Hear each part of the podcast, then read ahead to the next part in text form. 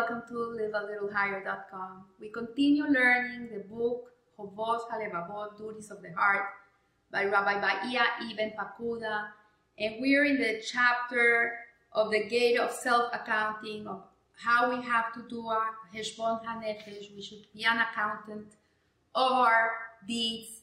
You know, you have accountants in your business, you have accountants that take care of your taxes, you have, you're always having to do accounting in your life. And then if it's in the material realm, so much more, it should be within your within you, uh, being always on track on, on your soul. People give so much importance to the outside world, but they don't give importance to their neshama. And really, at the end of the day, your neshama is you. This is your eternal part. This is the part of you that is forever and who, who you really are. The rest is gone. It, it, it, it's, it's gonna be gone one day. Your personality, your charm, your beauty, your all your attributes, all these things are great. We need them in this world. I'm not saying they're not, but we have to give importance to the soul.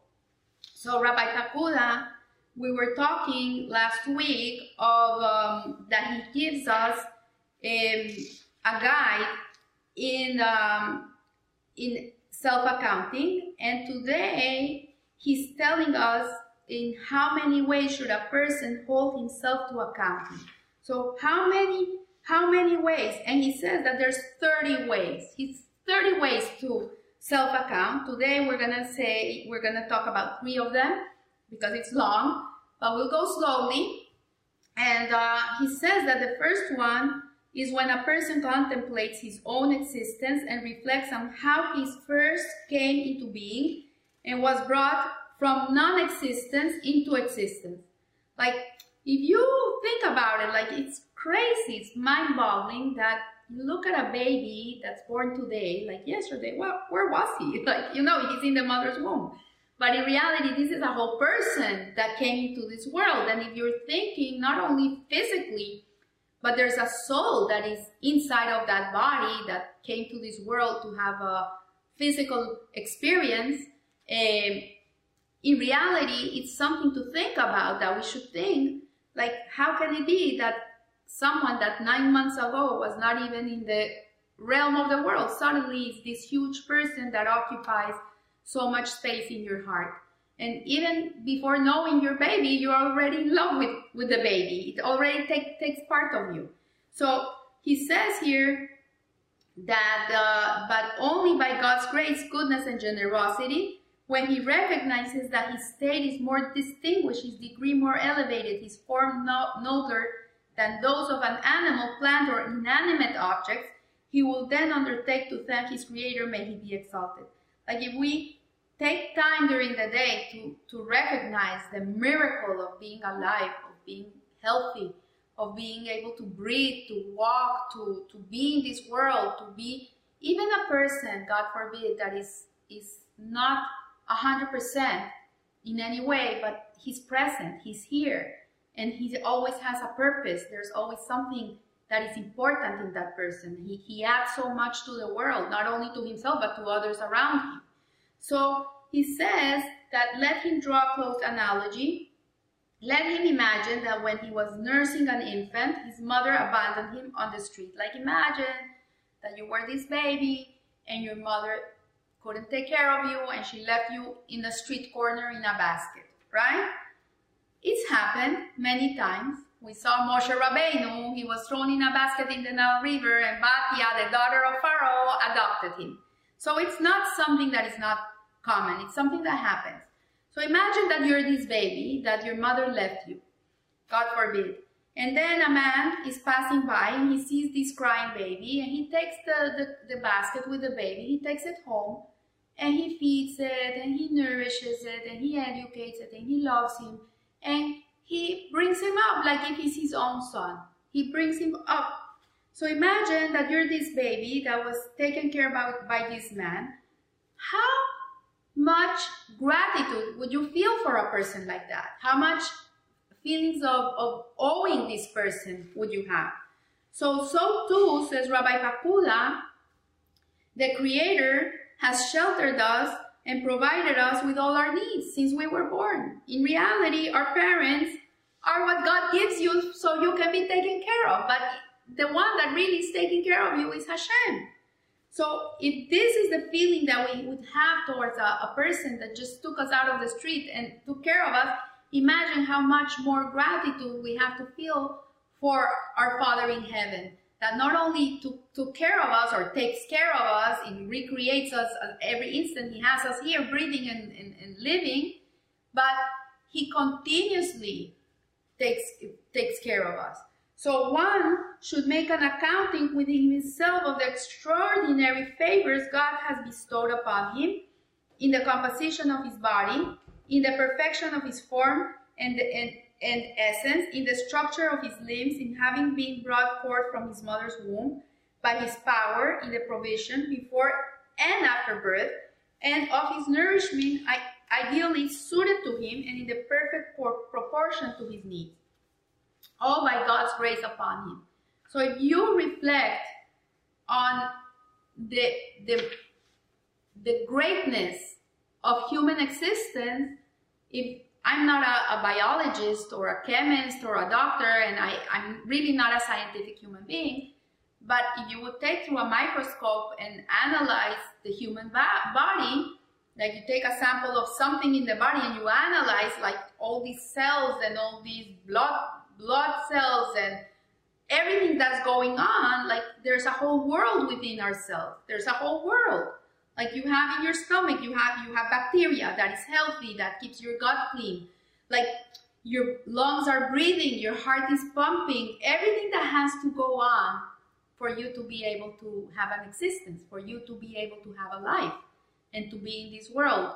So in reality when we see the, the gratefulness the great gracefulness of hashem and his generosity towards humanity then there's no way that we could not feel a, a degree of indebtedness towards Him or and, and be loyal to Hashem, faithful to Hashem. So He says here, it says here in Scripture, remember now you formed me like clay, and you will return me to the dust. Have you not poured me out like milk and curdled me like cheese?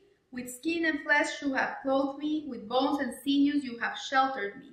You created my inward parts, you knit me together in my mother's womb. You brought me forth from the womb, you made me secure at my mother's breast.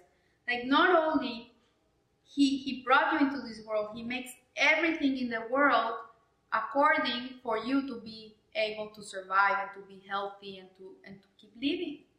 Like imagine, like he gives us so much.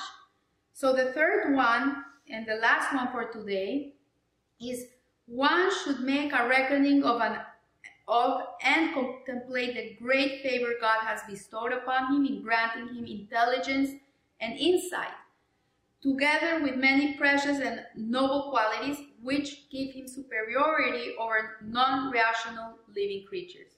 As it is written, Who has taught us more than the beasts of the earth and made us wiser than the birds of the heavens?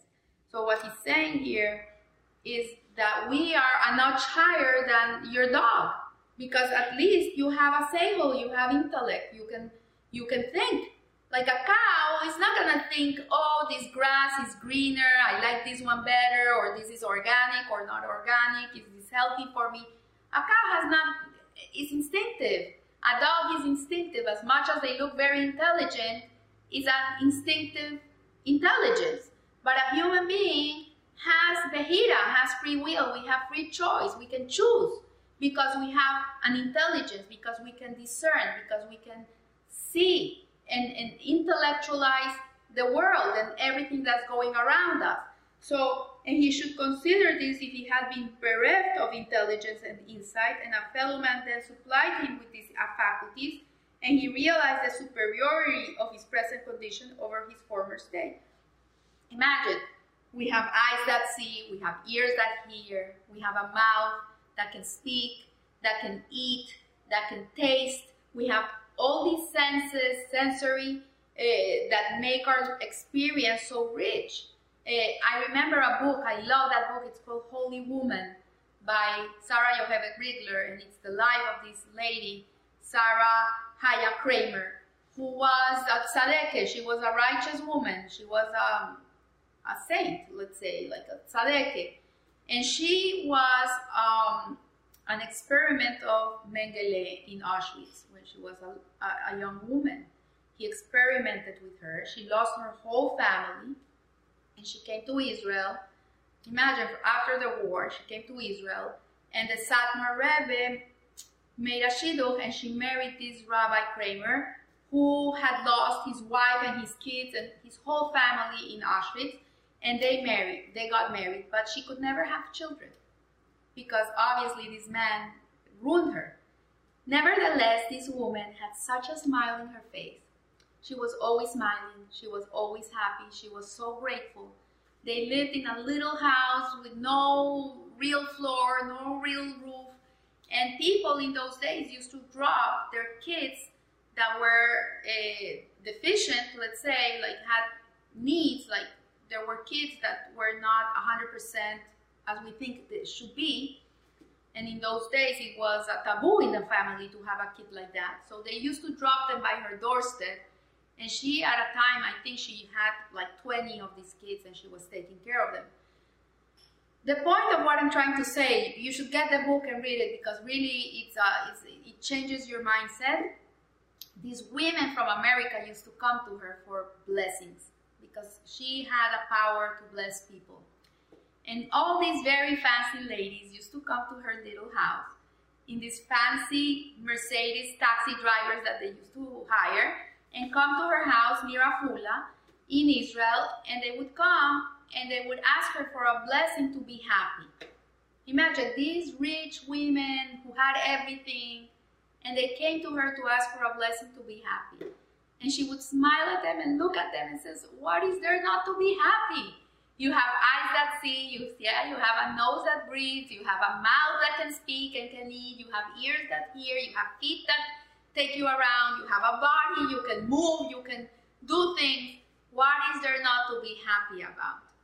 And so this this gate of self-accounting really, and especially this point that he's making, is that we should be very grateful to, to Hashem. We should always you know, count our blessings. Don't take anything for granted. Don't take anything for granted. Like every day, wake up and, and smile and say, Thank you, Hashem. Thank you. Thank you for having me here and having me the way I am. I, thank you for keeping me in this world and taking care of me. So I want to wish you a blessed week and remember, live a little higher. Thank you.